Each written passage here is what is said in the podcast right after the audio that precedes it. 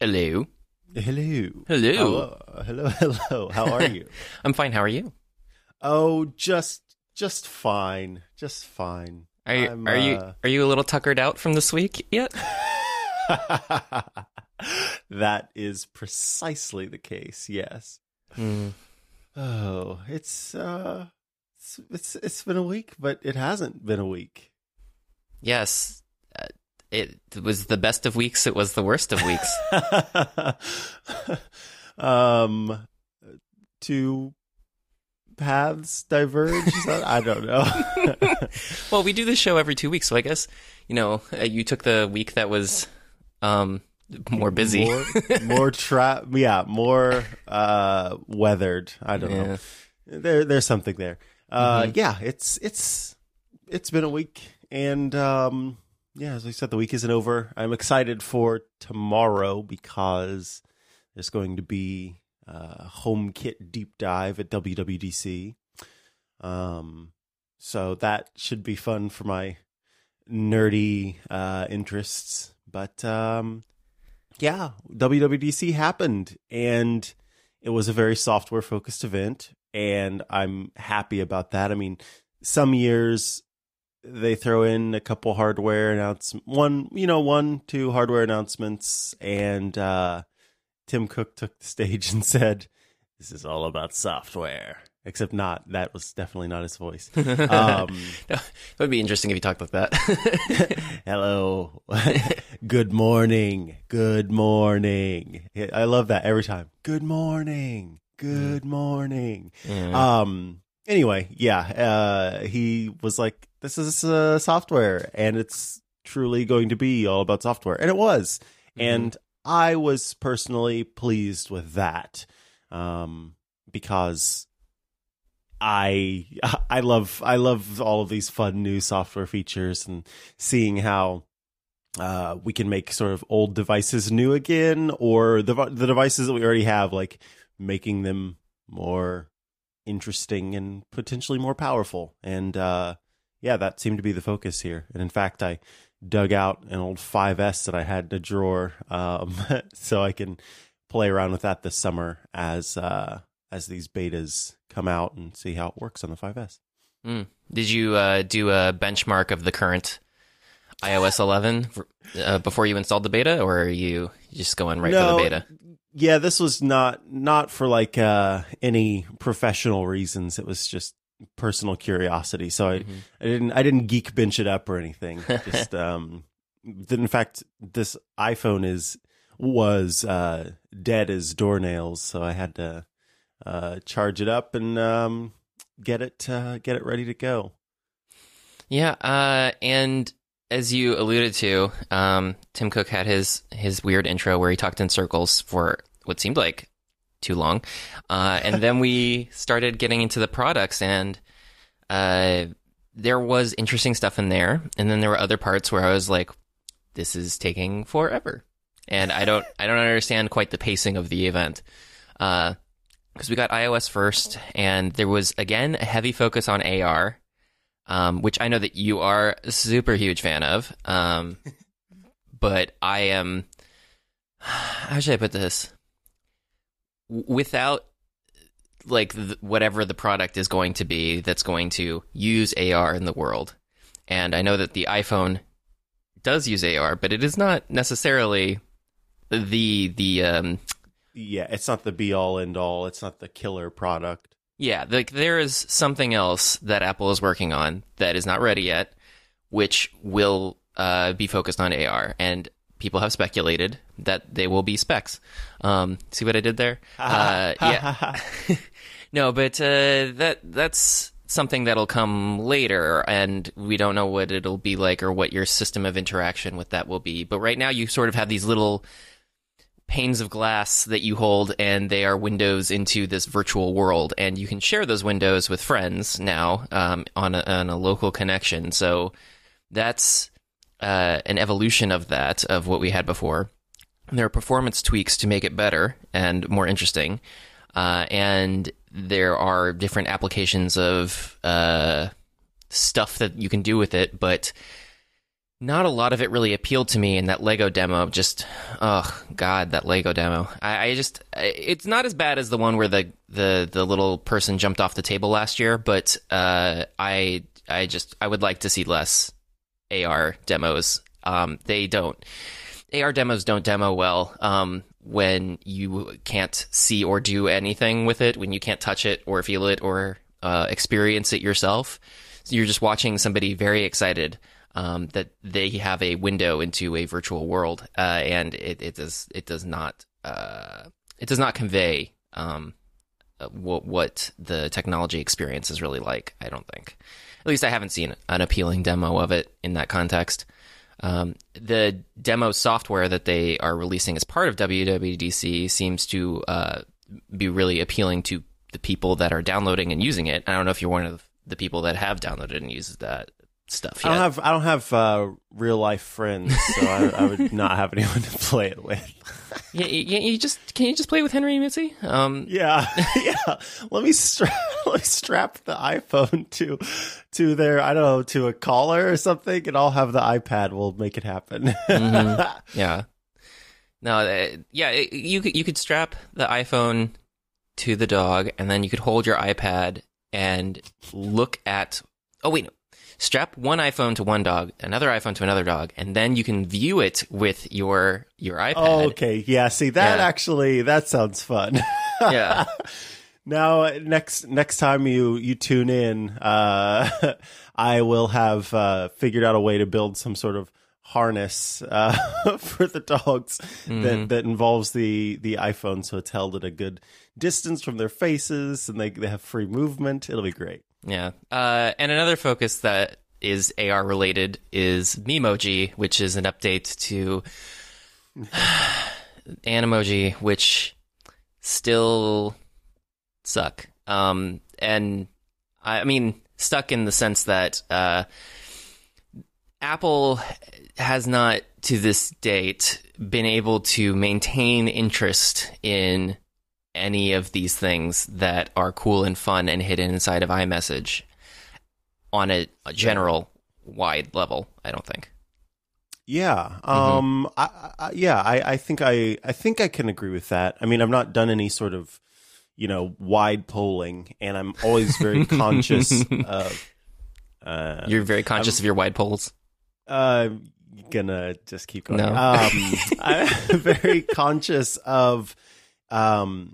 making like, what is the word I'm looking for? Generalizations. Yeah, exactly. Making generalizations based on being a techie person and not a normo who like, I don't know what the general pop, truly feels about these things. I can only speak to my experiences and those of my techie friends with whom I communicate, but I don't know, like next time I'm home, I should talk to my family and see if they use any of these things. But I'm with... Don't you know that whether or not they use them by whether or not they send them to you? Yeah, but I don't like... I'm talking about like when the people they communicate with daily on their phones would be more likely to. I don't message my family every single day, and I'm sure that there are people that they talk to more often and more frequently and feel more comfortable with in terms of sending weird Animoji type things. But none of them have iPhone 10. Well, a couple of them do. Anyway, my point is I don't feel comfortable making that generalization, but at the same time, speaking to my experience, yes, absolutely, I don't really ever use Animoji other than when it first came out, which seems to be the case with a lot of this fun, quote unquote, stuff that Apple releases, like clips, and I don't even think I use that pretty much at all, but did you like that they ripped the filters out of clips and put them into the camera app finally? Yeah. I mean, they're definitely like, that is all about Snapchatifying iMessage, and that was the one thing, like, it's buried, and that's a big problem. But that was the one thing where I thought, okay, I could see if you can show people how to use this kind of thing. That's the problem, is that it's it's so buried and so strange, the UI. Mm-hmm. But if they could get people sort of using it and realizing that, okay, now I can put in text, I can sketch on my photos, I can add filters, I can, you know, use my Memoji, I could do all this stuff right in iMessage. I don't have to leave this. I don't have to go to other apps. That's interesting. And I see what you did there, Apple. But ultimately, yeah, this stuff is so buried and so tucked away that I don't know. And we talked a little bit about this off thread.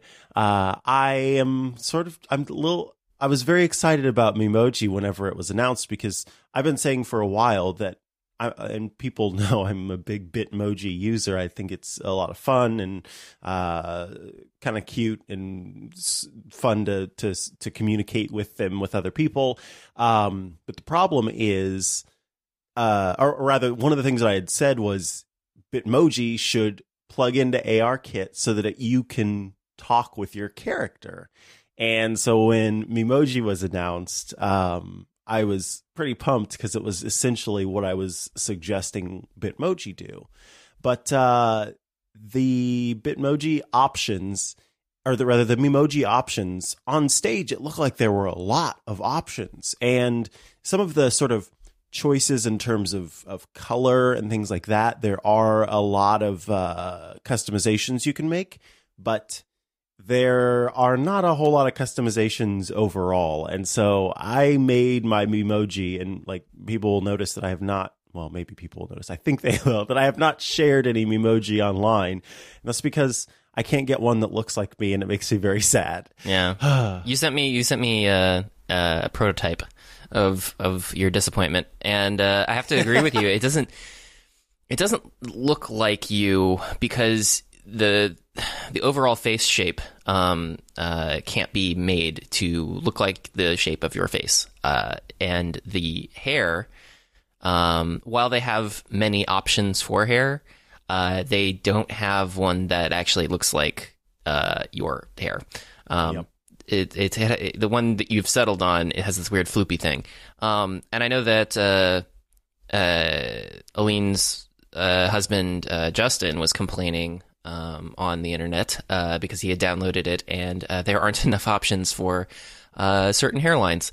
That there is not much that's going on there in terms of that level of customization. Now, all the, like you said, the color stuff, you can pick from a series of defaults that are shown, like little swatches, or there's an actual like color picker thing, so you can pick literally anything. So that's all good, and there are little tiny pieces of costuming that you can apply to these, but I think this is going to wind up in a similar situation as Animoji, if there aren't more levels of customization and they don't occur at a rapid pace. Because I think sometimes with these things that if you don't add to them frequently, then people are not as interested in opening them up to try them out. Which is what I feel like happened with Animoji. When it first came out, everybody wanted to try it because it was new and novel, and that gave us all like minutes of fun. But the problem with that was that there were no Animoji updates for months after that.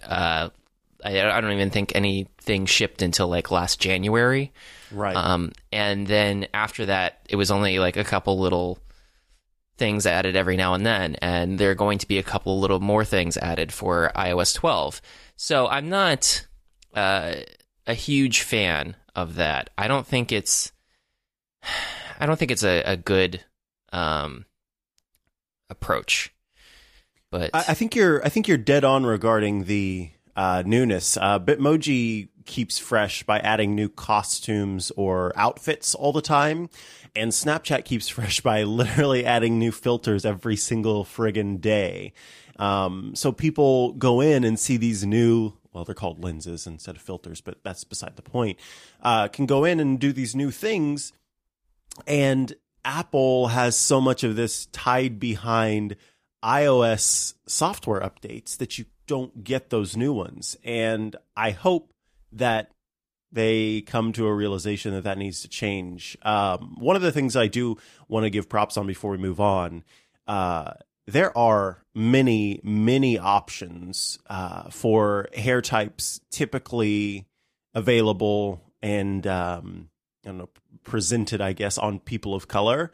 And in fact, I would say more options there than some of the other options, I guess.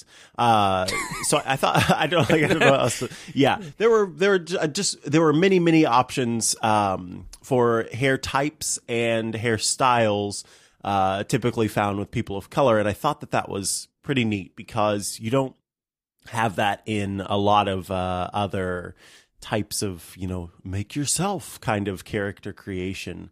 So yeah, that like, tiny bit of props there, and that's a complaint that I've seen in the past with things like Bitmoji and Samsung's weird version of Animoji and all that stuff. And so I'm glad that they were paying attention there. So yeah, hopefully they'll add more options, and if they don't, then I will not use it, I guess. I don't know. Yeah, and right now, correct me if I'm wrong, it still seems like, much in the way of Animoji, this is constrained primarily for use in iMessage, and there isn't like a studio option, basically, where you can make videos or whatever with your Memoji to save and cut together later.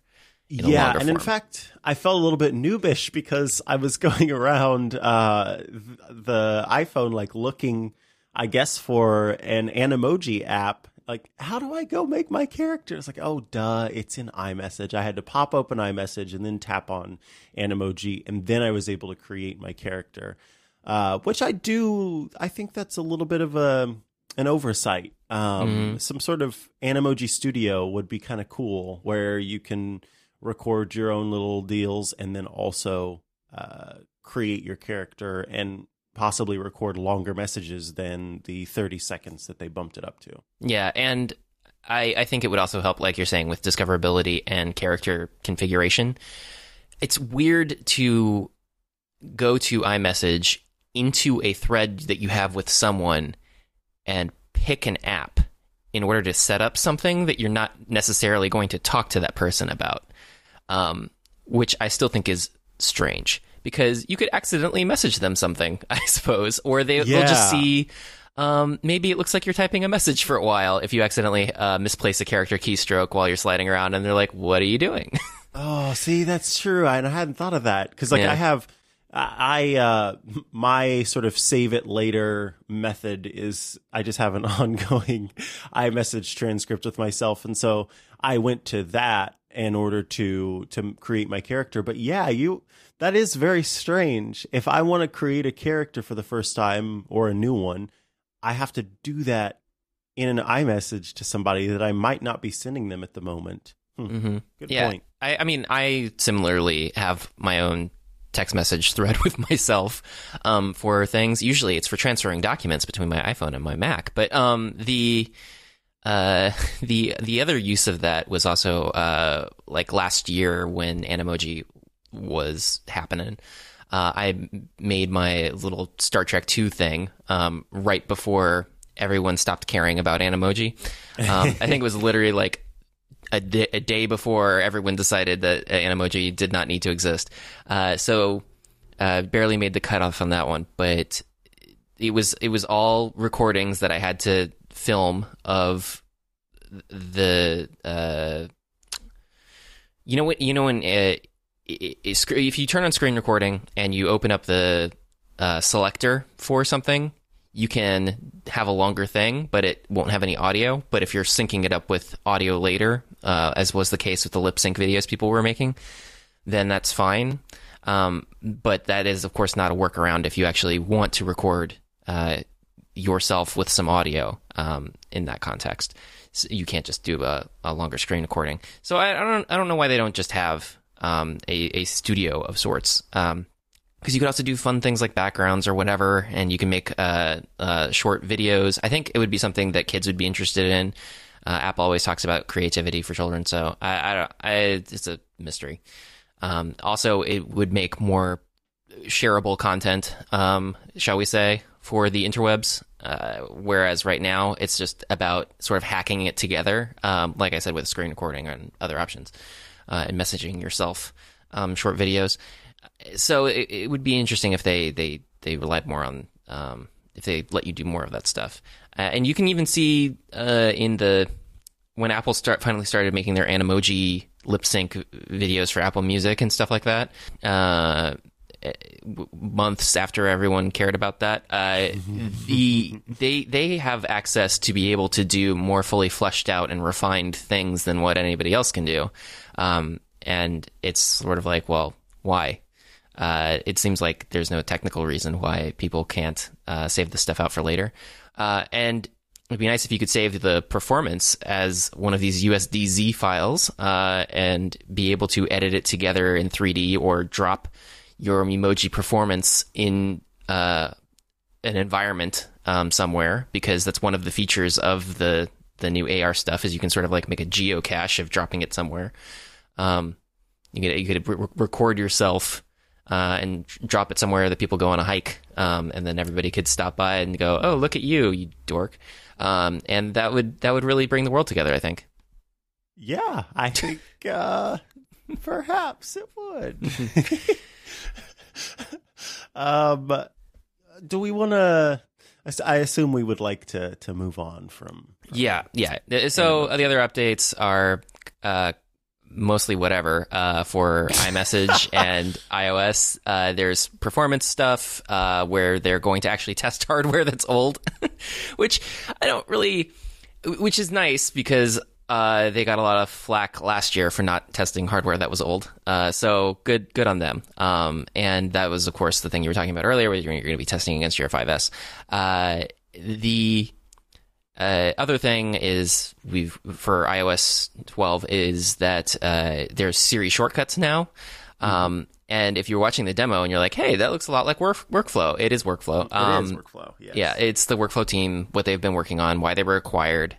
And it is a workflow was an app where you could order specific functions and things that sort of did it all with URL hackery, where it would send little things around the operating system to compatible apps, little hooks for things so that you could automate certain functions, like tweet an image of this thing or whatever, and you could arrange the little functions however you wanted. And Siri Shortcuts kind of has the same thing going on, but it has a deeper, richer connection with Siri, and Siri in iOS 12 will be able to have little tiles that pop up inside of apps and be able to add hooks to things.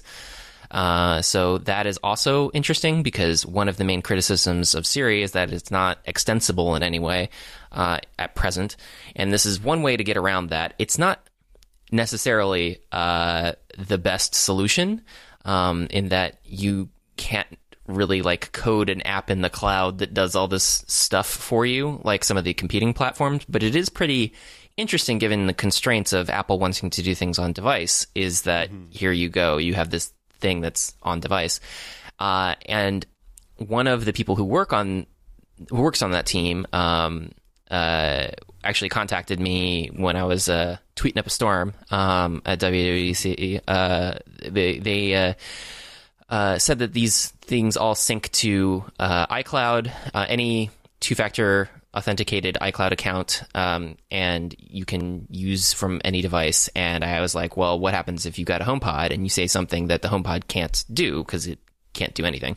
And he said that it's actually executing it on the connected nearby iPhone. So whatever that shared iCloud authenticated account is, like if you signed in with blah, blah, blah at me on both devices, and your iPhone is nearby, and you say, hey, do this thing, it will execute that thing on your iPhone. And if you're using CarPlay, it will even execute that thing if it can, or if it can't do it, if it's something that requires like screen interaction or something, it'll say that it'll do it later when you stop your car. You got to try it again. So that's an interesting approach, and it's certainly better than the current system with Siri, where you're just like, "Hey, do this," and then it's like, "I can't do anything." Sorry, but I can't do anything. Yeah. I mean, I certainly thought that was probably the most impressive thing that I saw out of the keynote presentation. Yeah. You mean just Siri Shortcuts in general, or that conversation? No, Siri Shortcuts in general, but the conversation made that better retroactively. Yeah, for sure. Of course, I had to be excited about Memoji because Memoji. But yeah, my real actual excitement, the big thing that had me sort of, oh my gosh, was Siri Shortcuts. This is sort of something that I have wanted for a while, and something that, yeah, as you've mentioned, different versions of this are available on other platforms. The Echo has something called routines, where behind one phrase that you choose, you can have it execute multiple things. And so by saying like, hey, blah, blah, good morning, it will, turn on a certain number of lights. It will read the weather report to you, and it'll start playing your like get up and go song. Aha's Take on Me, for example. And that is coming to iOS now. And, I've mentioned before that music or audio of any kind should be included with HomeKit stuff. Because these are essentially like HomeKit scenes, but with other apps and other possibilities tied into them. So they exist in Siri instead of having to do with HomeKit, but you can plug in HomeKit stuff to them. So I could set a good morning scene that does all of those things that I just mentioned, and instead of using Alexa, it uses Siri. So I was excited about the possibilities here because it brings parity between platforms in that way, and because it gives me more opportunities and more likelihood that I will give Siri, a try again and see what I can do with it. Because right now I don't really don't use it all that much. Yeah, and this isn't going to do anything for the intelligence of Siri.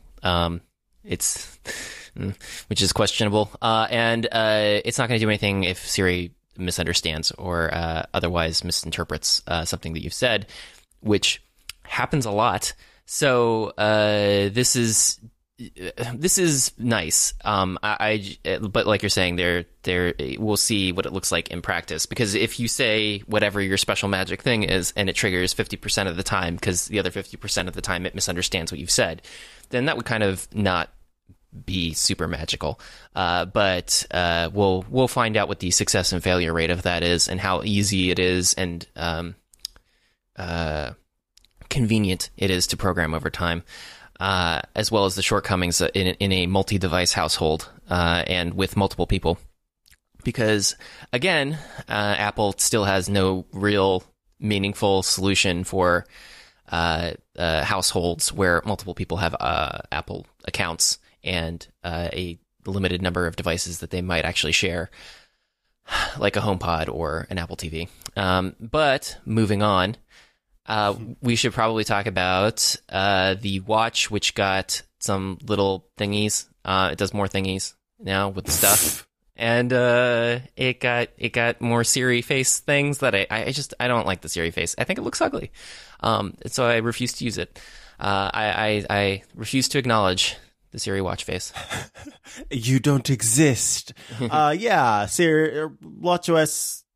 I was tasked with writing. Different people wrote different articles for the site about like things we were excited about that were coming to different platforms, and I somehow got watchOS. So I had to write a little bit about 5 things I was excited about that was coming to watchOS 5. Did you find 5? I was able to find 5 by sort of sort of, I've made it work. So I'm not, I don't care about any of the workout stuff personally. Mm-hmm. I don't know what run cadence is, and I think like the one thing that I was excited about for the workout stuff was automatic workflow detection. Automatic workout detection. I think that's pretty cool. And, you know, if I'm going for a jog or something like that, and it's like, hey, I think you might be working out right now. Do you want credit for this? That's neat. Mm-hmm. But again, I don't need, and I saw that like hiking is an option now, and that's one of my favorite things to do just in general. So that's kind of cool that I can get credit for that. But again, like when it comes to, I like the more passive forms of activity tracking rather mm-hmm. than rather than the ones that are more involved. So that stuff didn't matter to me, but just to continue off of that, I also like when it detects that you've stopped working out, because I have turned on workouts so many times and then wandered off and completely forgot they were still running in the background. I looked down at my wrist and I was just like, oh. You've been working out for 8 hours? Wow. No, but at a certain point, it seems to figure out that you're not doing anything. And so it no longer is giving you credit for stuff. It's not like you turn it on and sit at your desk for 8 hours. You're going to wind up with 8 hours of workout time. But it still is running in workout mode the whole entire time, even though it's not doing anything and you're not doing anything. And this is particularly annoying in a situation like I go on a walk or a run, and then I get in my car and drive somewhere and stop and get out of the car and look down at my wrist, and it's like, oh, it's still ticking. Why? Like, I literally had CarPlay going. Like, did it think I was working out inside of my car? Hey, yeah. if you were getting a good dance into whatever song you were listening to, perhaps.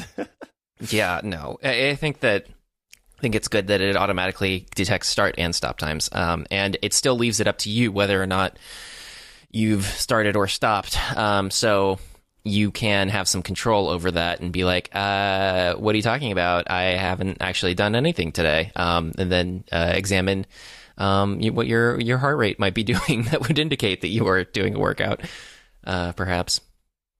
Yeah. So other than that, it's the things that I said that I was pleased with.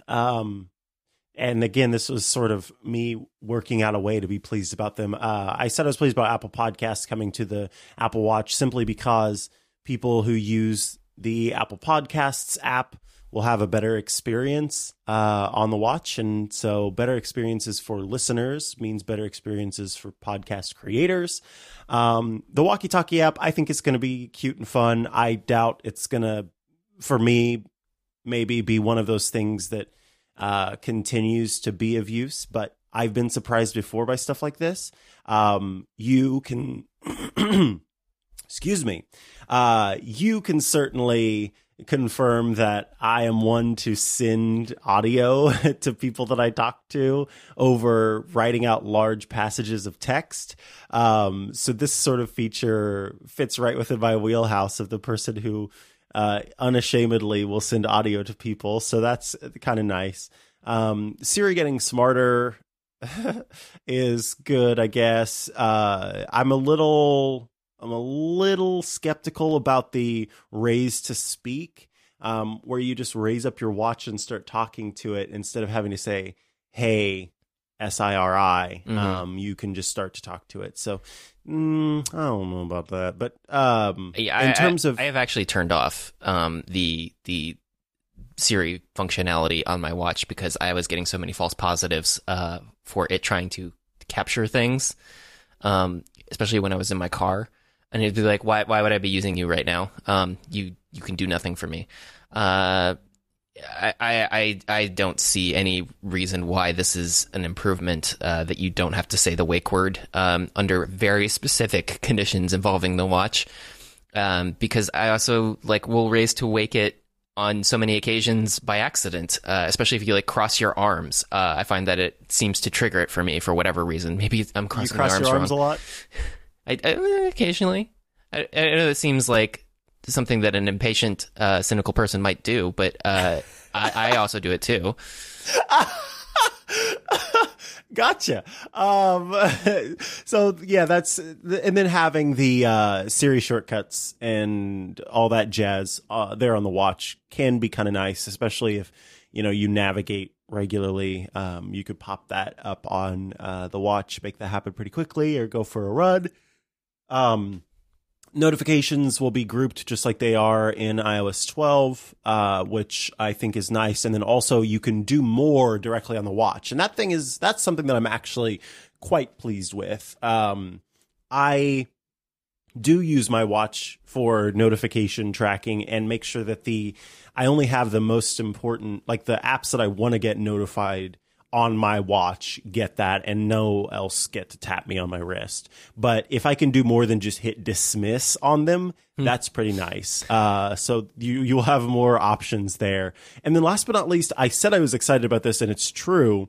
They're partnering up with large universities across the US to offer student ID cards directly on the Apple Watch. And I'm not inherently excited about this, but I'm excited that the NFC and all that jazz is being used in a new way on the Apple Watch, because I like the potential there of how if Apple is doing this with these student ID cards, what new things could we see in the future that involve these this sort of technology? So again, in and of itself, it's okay, but I like the potential that it provides, that my Apple Watch could have more pass cards and things like that on it that I can just sort of tap and go. Yeah. So we'll see where that goes. I would personally like this. I work in a secured facility where you have to use a badge on a door to get in and out of it. To get in, you can get out, because that would otherwise be a fire issue. But you have to swipe the badge, and sometimes I have forgotten my badge because it is an extra thing for me to carry. And it would be nice if there was at least the backup of being able to be like, hey, look, I have this thing on my wrist or in my pocket, in the case of the iPhone, that can, you know, transmit a little field that should be able to trigger this dumb swipey pad thing. So why can't we use it for that? Why can't it do both? But why not both? Why not both? But the other, I think probably the thing that I actually was kind of happy about to see on stage was the Pride watch face that they've added, which is not entirely like useful or anything, but it's neat. I like it. And I mean, it was a huge thing on stage on this gigantic screen in an event that gets covered by a lot of people and is seen by a lot of people. It was, for visibility, it was awesome. Yes, I agree. And I have been using it instead of the usual modular one that I use. But I have that one just to swipe away because I find that there are still things that are easier to trigger on the other modular watch face, because you can put more complications and garbage on it. Whereas with the Pride watch face, you basically just get your time and maybe like the weather along the bottom, which is, you know. That's actually what I have is, the date on the top and the weather on the bottom on that one. Mm-hmm. Yeah, let me just say, what I like about it is, so they've come out with a new watch, a new Pride band. It's got a white background, and then it's another nylon band, and then it's got the colors of the rainbow across it. But the lines perfectly match up with the Pride face, which is, I think, a very, very nifty little trick they've done there. But the best part is that when you purchase this band, a portion of the proceeds goes to LGBTQ plus advocacy groups. So good on Apple. When they first released the Pride band, that was not a thing. And then they added that donation later. And then this year doing it, they are continuing that tradition of donating to those groups. So yay, that's awesome. Yeah. And I didn't have an Apple Watch last year, so I didn't have the first Pride band that they offered for sale. I will be buying this one. I'm a little peeved because it was supposed to be available in the store, and then they shifted the date back. So I didn't buy it online because I thought I will just stop by the store and pick it up. But then now that's going to be Monday, apparently. Oh, man. Well, mine's up for delivery this morning, so I'm really excited for it to arrive sometime today. FedEx usually delivers pretty early, so I'm looking forward to that. But yeah, definitely if that's something you're into, go grab that band, and a portion of your proceeds will... portion of your money will go to those groups. I will offer a little criticism that I would like them to spell out what a portion of the proceeds means. Yeah, what? Yeah, exactly. What is the portion? Is it 1%? Yeah, how much? It's a $50 band. Yeah, I agree. I agree with you there. And now moving on from the watch, we will talk about the third platform that was mentioned, which is tvOS. Which was why? Why did we talk about this? I don't know. It felt like they were trying to just stretch things out in a way to make it. Here's all. It's like there isn't all of this stuff. There's very little stuff that you've announced for tvOS, which is fine, but don't try to make it into this big thing when it's not a big thing. Yeah, stop trying to make fetch happen. Stop trying to make Atmos. Fetch. Yeah, but wouldn't that be that would be a nice name for a dog? Atmos the dog. Atmos, yeah. Fetch Atmos, fetch. That's cute. No, but this portion really perturbed me because they said a lot of things that were sort of, there were lies of omission in there, shall we say, where the presenter Jen says she was introduced as the designer of the Apple TV, the person in charge of that. So it's like, okay, well, I don't want to heap too much condemnation on top of you, but you are technically the person presenting this. So she says, "You're responsible for everything I hate about the Apple TV." I mean, I don't think that's how that works, but she said that the largest collection of 4K HDR movies is on the iTunes Store, and that is true, except. One little omission there is that no Disney movies exist in 4K or HDR on the iTunes Store, and Disney movies constitute most of what people are interested in purchasing for long-term use these days, because Disney encompasses Star Wars and Marvel, which a lot of people forget, as well as Pixar, Disney feature animation, and other properties.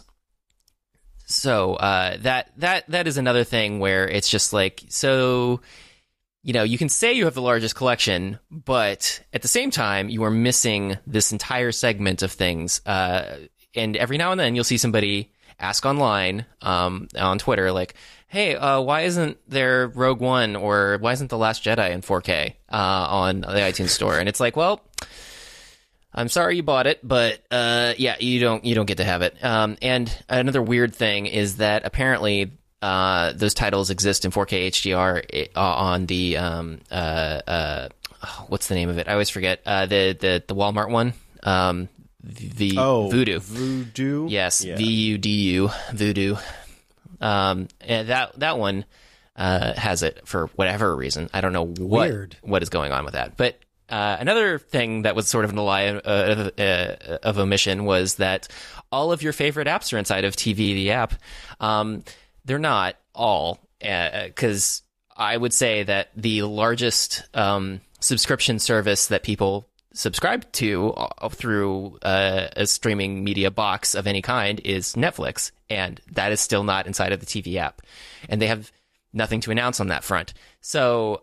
I feel like that is ridiculous. Now, there are a lot of nerds that use Plex, too. So people were responding to me to say that, you know, Plex is not inside of TV, the app either. And it's like, okay, well, yeah, I guess. Well, there's that. There's that contingent but, I mean, present and accounted for. Yeah, I don't think Plex is as wide-ranging. I would say that Netflix definitely, for sure, is an issue that they still don't have that in there. Because you still have to jump to the home screen if you want to do any sort of navigation or anything with Netflix. And another thing that she had said was that there are thousands of apps and games when she was talking about the storefront that they have. There really is no gaming for the Apple TV. It was something that was heavily featured when it was introduced, but There is no reason to play a game on the Apple TV. Apple has made no reason to play a game on the Apple TV. The games that you see there are sort of either leftover from when the Apple TV was introduced and somebody thought that maybe somebody would play a game on this, or they're just really cheaply ported iOS things that are not remotely fun to play because of the remote. The remote is so bad. But despite your ability to use a third-party controller, that doesn't necessarily mean anything unless people go out and buy third-party controllers, which is another reason why gaming hasn't taken off. And there are no apps to speak of. There's no app story because everything is just streaming media apps. And there is no reason to use any of the other stuff. Like when it was introduced, remember it was, what was it, like Zillow or... something like that. It was one of the housing apps, and there was also like you can plan your trip with TripAdvisor, mm-hmm. or you can use Airbnb, mm-hmm. and it's like, what the why are you guys on crack? Like, why would I do that on a television? Exactly. I'm not going to do that on my TV with this little bitty remote and a bunch of like over swiping. Ugh. No, and the only thing that was really a feature, quote unquote, was zero sign-on, which. It's absurd because it's only coming out for one provider right now, which is Spectrum, which is Charter, right? Yeah, well, Charter merged with Time Warner Cable and became Spectrum, so they call it Charter Spectrum or just Spectrum sometimes. And I am actually in a Spectrum area, so I could get this if this was appealing. We still don't know what it's going to look like because they don't have an app shipping in the storefront right now, so it could suck as much or worse than many of the other apps by these companies that are offering over-the-top cable bundling services, like your PlayStation View or DirecTV Now, etc. But that's a whole nother kettle of fish to fry or bury or something. But the problem with this is not just that it's only coming to this one thing, and that it only solves this problem for this percentage of people who have Spectrum and are eligible for this and live inside and have an Apple TV, because it just goes to the further fracturing and regionalization and fragmentation that exists on the platform, because they can't get buy-in from these companies on all of these features. So you still have some things that don't work with single sign-on. You have things that do work with single sign-on, but your provider doesn't support it. You have things that do work with single sign-on and with providers, but don't work in the region that you're in. You have other things where there is like literally no way for there to be support for a feature because of the country that you live in. Florian Talteval lives in Austria, and he was messaging me that they still don't have Siri support on the Apple TV. So imagine using your Apple TV without the ability to say, hey, find this in the store, because I don't want to navigate to it with my thumb. Like an animal. Yeah. So that's an annoying frustration. And it's one of those things where I've compiled in the past a list of all of the weird fragmented things that exist in the different regions and which providers do what. But now it's so complicated, I don't think you could make a spreadsheet that would accurately... explain all of these things that fall short in all of the various places. It's just so completely all over the map, literally. I love this idea of like your failings. You have so many failings that I couldn't even possibly put them into some sort of understandable. I would need an entire museum to show off your failings. But I mean, it's nice to see that they're working on things, I guess, but one thing that they really harped on was Dolby Atmos support, And I saw some confusion from people, and they're like, oh, does that mean they're adding Dolby Atmos support to the HomePod? And it's like, no, literally no one said that.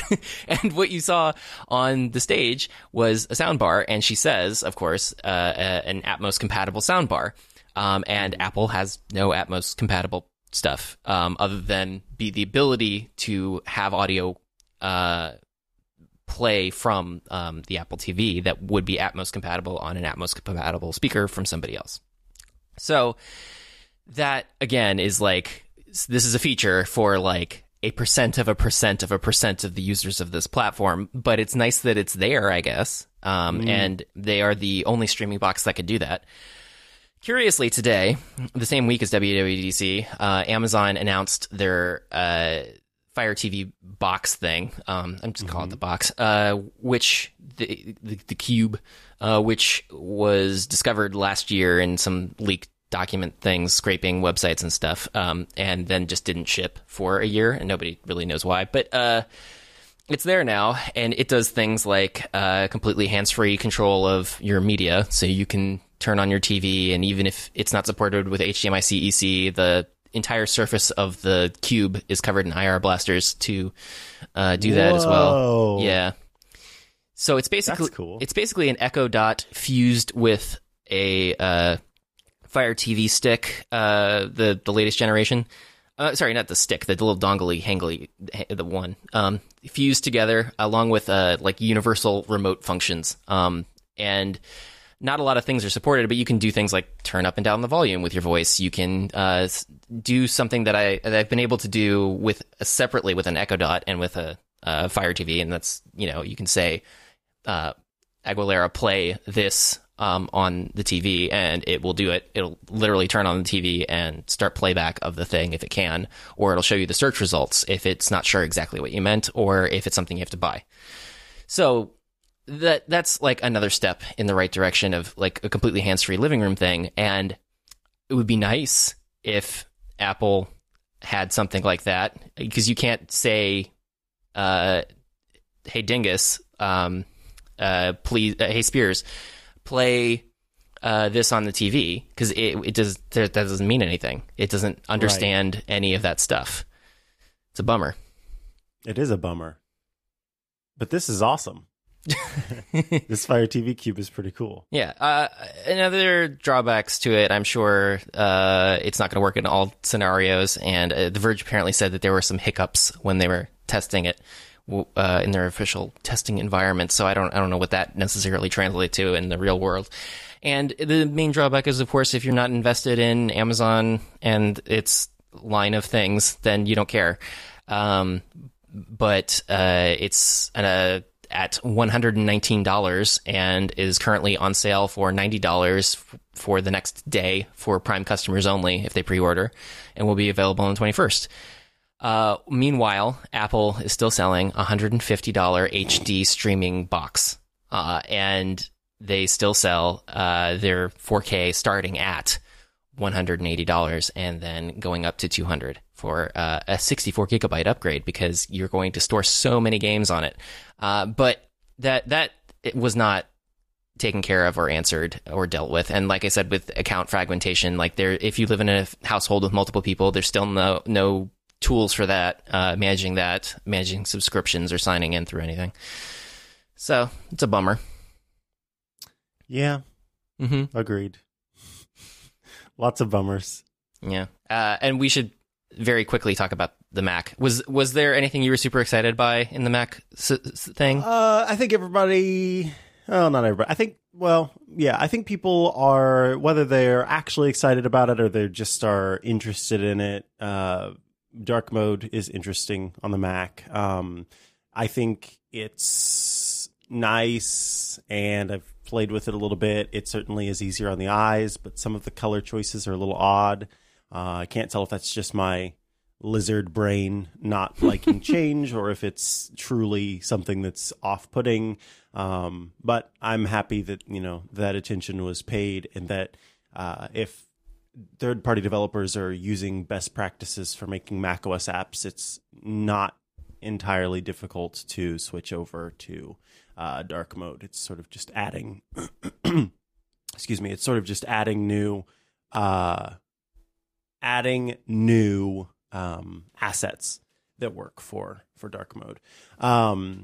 So the thing that I'm excited about is this thing called quick actions that work in Finder. So right now, when you sort of show off a file, when you open up a file in Finder, there are only so many things that you can do with it. There are only so many bits of metadata that are available, and those things are kind of tucked behind. Now there's more metadata available, but there's also more options for things to do. So it's a little bit like Siri Shortcuts in that way. You can, use different apps and features within those apps, but do that all within Finder. So it's sort of like right now what you do on the Mac is you take a file and you open up an app that you want to use to make changes to the file, and then you make those changes there. And this sort of lets you act directly on the file with all the different apps that you have available. So it's more like a woodworker with a tool belt, and they go to their piece of wood and they pull up a hammer and they do a thing, and then they pull up a wood burner and they do a thing, and they pull up the varnish and they do a thing, as opposed to sort of having a varnish station and a hammer station and a wood burner station, and then taking their piece of wood and going to each of those individually. So I like that the tool belt exists now in the Finder, and the coolest part as a nerdy nerd is that you can create your own quick actions for things using workflow, AppleScript, etc. So by golly, you better believe I'm going to be playing around with that, so I can make some automator tasks as quick actions. Other than that, Quick Look is getting a little bit more powerful, so you don't have to open up files completely to be able to make adjustments there. I think it's a little weird that you're cramming so much stuff into Quick Look with the scribbly stuff. Just leave it in preview. Yeah, you still have to you don't just automatically do it. You got to click through to it. But I think that this is about sort of the idea of making it quick and easy to make standard adjustments to things without having to open up new apps and go to these different views in order to do things. Why do we need to take these extra steps to get to things whenever we can do them far easier, mm-hmm. just from this one spot? And then the last thing to touch on, I think, would be screenshots. It's so silly, but the fact that I can change locations for where the screenshots save is really nice. And I don't know why that hasn't been a feature before, but it should have been. And so I am happy about that. You mean you don't want them to all just materialize on your desktop? And now you can put them into a stack that says screenshots? Exactly. And obviously, I said that there were many things that I wanted for WWDC, but the thing that I wanted more than anything else, and so the thing that I said leading up to WWDC was just this is the only thing I want. I'm not going to say anything else so that I get all of my, karma going to it. Dear Santa, I don't want anything else this year. Just give me the Home app on macOS and Siri control of HomeKit accessories on the Mac. And what did Micah get this year? He got the Home app on macOS and Siri control of HomeKit-enabled accessories on the Mac. That's right, folks. I am pleased. The Home app, because Apple basically took 4 apps that it knew would translate easily from iOS to macOS to show off Marzipan, its technology for bringing iOS apps to the Mac. And luckily, it felt that Home was one of those apps that was easily brought over. And so now it's far simpler for me to rename accessories, organize accessories, change where they go into different rooms, add new accessories, make new scenes, etc., etc., etc. All that stuff is fine on iOS, but I love having a keyboard and a trackpad or mouse to be able to make those adjustments, because I'm always moving accessories around to different rooms. And so sometimes it takes me a while to update them fully, because it takes a little bit longer to do it on a fully tappable display. So I'm really happy about that. And then, like, Siri should have just already had control of the stuff. Like, Siri needs to be the same everywhere. That's how people get used to it and want to use it more often, is if I don't have to think about, oh, well, I'm on this platform, so I can't say this. That's foolish. That is not how human minds want to work. And it just, it's bad. And so I'm glad that it's getting less bad, because that's how it should have been in the first place. One thing I'm interested in is whether or not, you still need to have an Apple TV or an iPhone in the home in order to trigger this stuff, or if you can actually finally use your Mac that might be in your home to do this now. I know that they brought over those home functions in the home app, but I don't know if they brought over the underlying structure in order to make your Macintosh be able to replace an Apple TV or iPad in that context. You know what I'm talking about? No.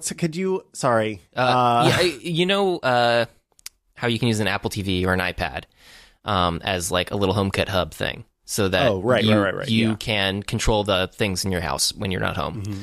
And if you don't have as well as a HomePod,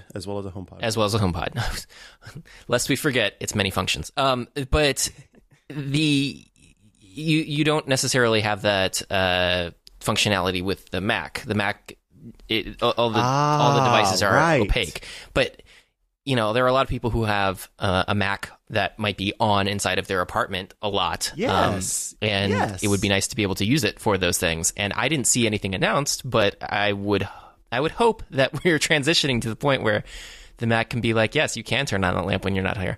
Yeah, that is a really good point. I don't know why the Mac is not a home hub. That makes perfect sense. I'm trying to think. The only reason that I could see that being a thing is if the Bluetooth in the Bluetooth radio in the Mac is not as good as the Bluetooth radio that you get in the in the iPad and the HomePod and your iPad. That would be the one thing that could hold it back. And I don't know. I don't know how powerful the Bluetooth radio is in the Mac, but if you see anything on your deep dive, I will surface and let us know. Follow up. Yeah, I'll have to follow up because of all of the devices, you know, if we don't include the HomePod in there, because it's less likely that someone's going to have a HomePod than they would have an Apple TV or an iPad. The Mac would be the most likely sort of steadfast, I guess, and static device that exists. That would be really good to have it be a home hub. Mm-hmm. I agree. Now, I would say that the thing that I was most excited by was the stuff coming back to the App Store. Not necessarily because I'm a super huge fan of BB Edit, because I've never used it before in my life, but because I'm hopeful that it means that there will actually be a reason to open the Mac App Store other than system software updates, which have now moved out of the thing anyways. But I would like to see more stuff on the Mac. I am a little skeptical about how whatever they're doing to do that. Apparently it seems to be all about offering the app for free and then having an in-app purchase that unlocks its ability to actually do stuff. And that's how you can get free trials of stuff now, which is one of the reasons why people can get back into it. And they touted that Microsoft Office will be coming to the Mac through the Mac App Store, which is a first, and long overdue, because it's probably one of the apps that most people use. But they still don't have most of the other creative apps that I use inside of the App Store, and they're not going to. They touted Adobe being in the store, but it's a little misleading because they're only bringing Lightroom CC over. Yeah. And that's the version of Lightroom that is the new version of Lightroom, which has is completely rewritten and deprecates and is missing a lot of functions. It's the simplified version that is similar to the experience you have on the iPad or in the there's like a web context. So it exists in the store and you can get that version, but you can't get like Lightroom CC Classic, which is the older version they're still maintaining. And you can't get Photoshop or any of the other stuff. So that's all still something that requires Adobe's Creative Cloud and Adobe's Creative Cloud Updater and Adobe's Creative Cloud Background Process and Adobe's Creative Cloud blah, blah, blah. So much junk. Mm-hmm. Mm-hmm. That I don't like that sort of, again, that misleading stuff, because so many of us already, like... It doesn't help because we quickly can sort of suss out, like, we know what you're doing. And I could very quickly say, okay, yeah, you said this, but really this is what this means. And so it's just annoying. It's like, I understand it's for sort of the soundbitey kind of thing and maybe the people who don't know necessarily, but it just seems a little... gross in a way. Yeah. I don't know. Because like then when someone's like, oh, I heard that Adobe is, it's like, no, now let me explain to you and disappoint you. Yeah, no, it's also, it's not even the first Adobe app that's inside the Mac App Store. They currently offer something else. They could have just put Adobe's name up there because they have Adobe Photoshop Elements. Lol. Which, if you look at the screenshot, is like literally using like Windows XP widgets. Oh my god! And it's $100. It's $100. It is such garbage. I love it. And it looks. It is not Mac app like in any way at all. The last update was on my birthday last year. Yeah, and they basically just incremented this because this is version 1.2, but they changed the name to Photoshop Elements 2018. It corrects a number of issues with Elements Organizer and stability and performance. It is suggested that all users upgrade. It is so ridiculous, but it's fun if you search for Photoshop or Adobe inside the Mac App Store because you get lots of ripoff apps, which is something that is super great that the Mac Store, App Store can only provide. Interestingly, that did not open in the Mac App Store. When I clicked the link, it opened in Safari. Oh, well, that's probably for the best because you'd probably still be waiting for the Mac App Store to load. Or it wouldn't have redirected you to the proper link. But oh, got him. Yeah, but they rewrote it for the new version of macOS Mojave. So we will experience the joys of that at a later date. There you go. Mm-hmm. Anything else? Or just wrap this puppy up. I think we can wrap this Atmos up. We have reached the end. There's nothing else that bears mentioning at the moment. Well, no, let me, this was something that I didn't mention earlier, and it was a feature that I was shouting about, and I think it's very cool, and maybe you won't think it's very cool, but I did.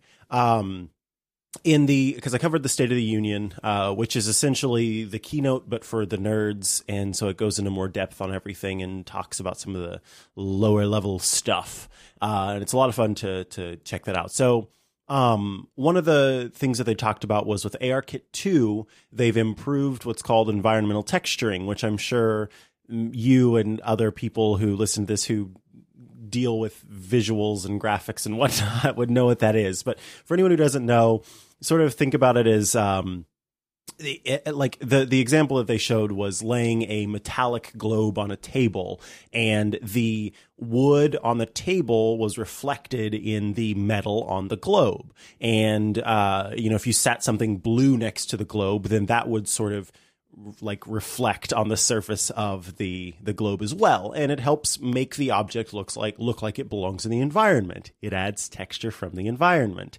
What is nifty is this was already a thing that it did. Anything that's in the camera's frame as you're holding up, your iPhone or iPad or whatever and playing around with ARKit, anything that's in the camera's frame is going to show a reflection and offer that environmental texturing.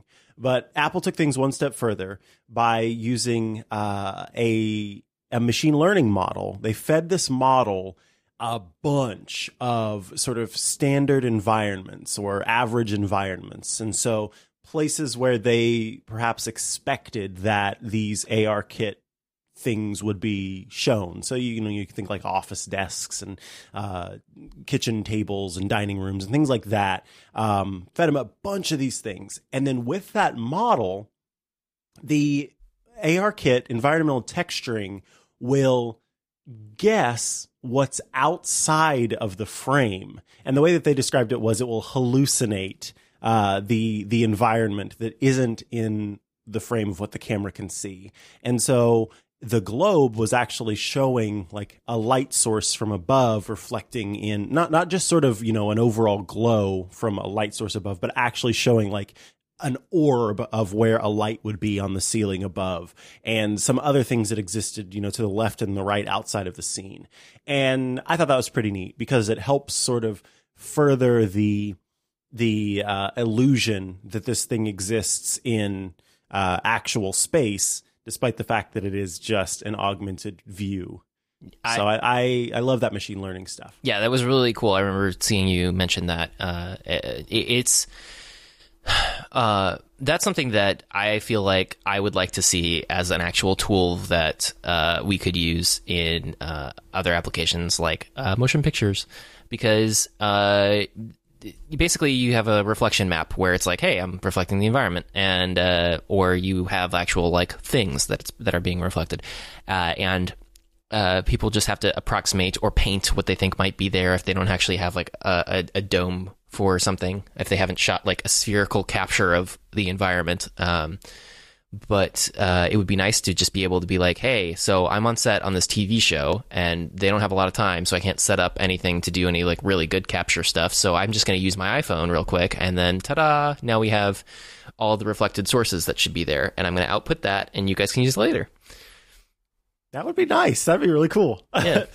And unfortunately, you still have to paint out all the crew that it would hallucinate into existence, because it would see where they reflected off of the cars and whatever that were there. And like the GPS location of, oh, this is definitely a movie set. There's crew here and here. That's funny. No, unfortunately, you don't have to paint out GPS coordinates, but that's a wrap. That'll do it, folks. That's all, folks. Yeah. That's all, folks.